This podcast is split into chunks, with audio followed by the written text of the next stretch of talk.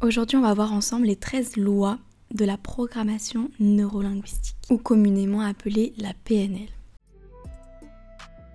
Passionnée et diplômée de psychologie, j'ai ce podcast pour vous accompagner à mieux comprendre notre cerveau et ses mécanismes pour une vie plus simple et plus heureuse. La première loi est les personnes réagissent à leur expérience et non à la réalité. Nous ne savons pas ce qu'est la réalité. Nos sens, nos croyances et nos expériences passées nous fournissent une carte du monde à partir de laquelle nous agissons. Cette carte du monde évolue, change, se modifie, mais par contre, nous nous basons tous à partir de ça pour interpréter, pour euh, voir le monde. Si votre carte du monde ne vous plaît pas, vous pouvez la modifier. La deuxième loi est le choix est mieux que le non-choix. Il faut toujours essayer d'avoir une carte qui offre le plus de choix possible. Plus on a de choix et plus on est libre et plus on peut avoir d'influence sur les choses. Imaginez que vous êtes à un croisement et qu'il y a trois chemins devant vous. Et vous avez donc quatre choix qui s'offrent à vous. Prendre le premier chemin, le deuxième, le troisième ou rester sur place parce que même le fait de ne pas choisir est un choix. Un jour, j'ai entendu une femme me dire Dans ma vie, j'ai fait beaucoup de mauvais choix. Et ça m'a tellement attristée dans le sens où, pour moi, dans ma vision du monde, avec ma carte du monde, il n'y a aucun mauvais choix. Il n'y a que des expériences. Si vous n'arrivez pas à faire de choix, essayez d'écouter votre cœur. Si vous n'arrivez pas à écouter votre cœur, essayez d'écouter vos sensations.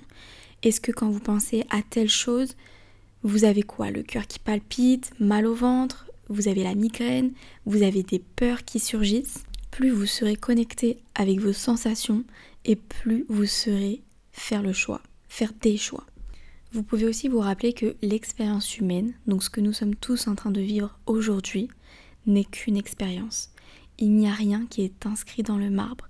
Si vous choisissez, si vous prenez un chemin aujourd'hui, rien ne vous empêche de changer demain. La troisième loi est les personnes font le meilleur choix qu'elles peuvent à un moment donné.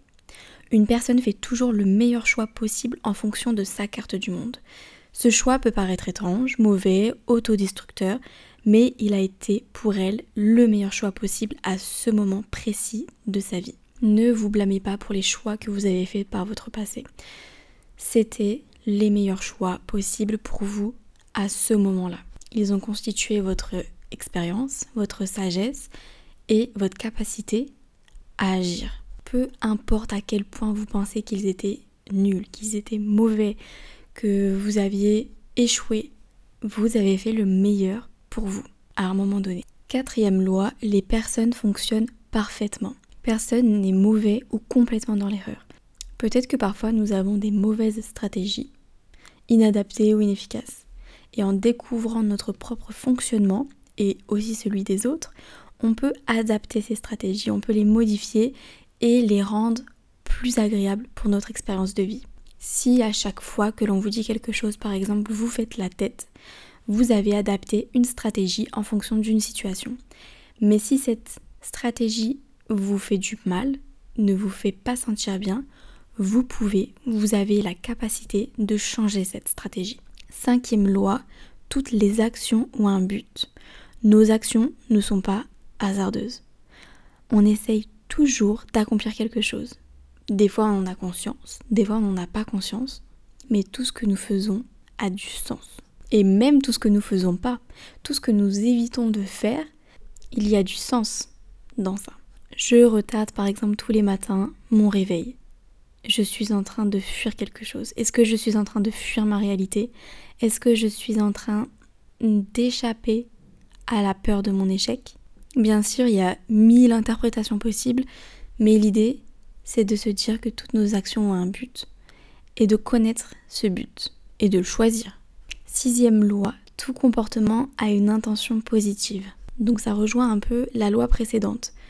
Toutes nos actions, tous nos comportements ont un intérêt de survie et de plaisir et également d'évitement de la souffrance. Septième loi, l'inconscient équilibre le conscient.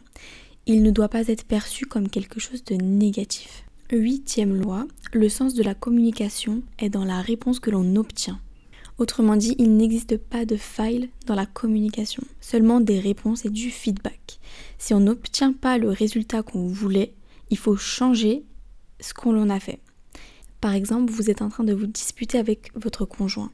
Ce que vous désirez, c'est par exemple d'être écouté, non jugé et comprise. Mais votre façon de communiquer est agressive, directive et euh, vous voulez avoir raison. Mathématiquement, le résultat que vous allez obtenir, c'est une personne en face de vous qui va être fermée, qui ne va pas du tout chercher à vous comprendre puisque vous êtes en train de l'agresser. Et c'est pour cela que dans la PNL, on dit qu'il n'y a pas de faille dans la communication, c'est-à-dire que ce que vous donnez, on va vous le renvoyer. C'est du feedback. C'est exactement la même chose avec un enfant. Si vous le grondez, vous avez de fortes chances que l'enfant boude, pleure ou fasse la tête. On reçoit ce que l'on donne. Et des fois on a envie de dire non mais cet enfant il m'écoute pas, ce mari me saoule, mais je pense que c'est important aussi de reprendre sa responsabilité en tant que communicant.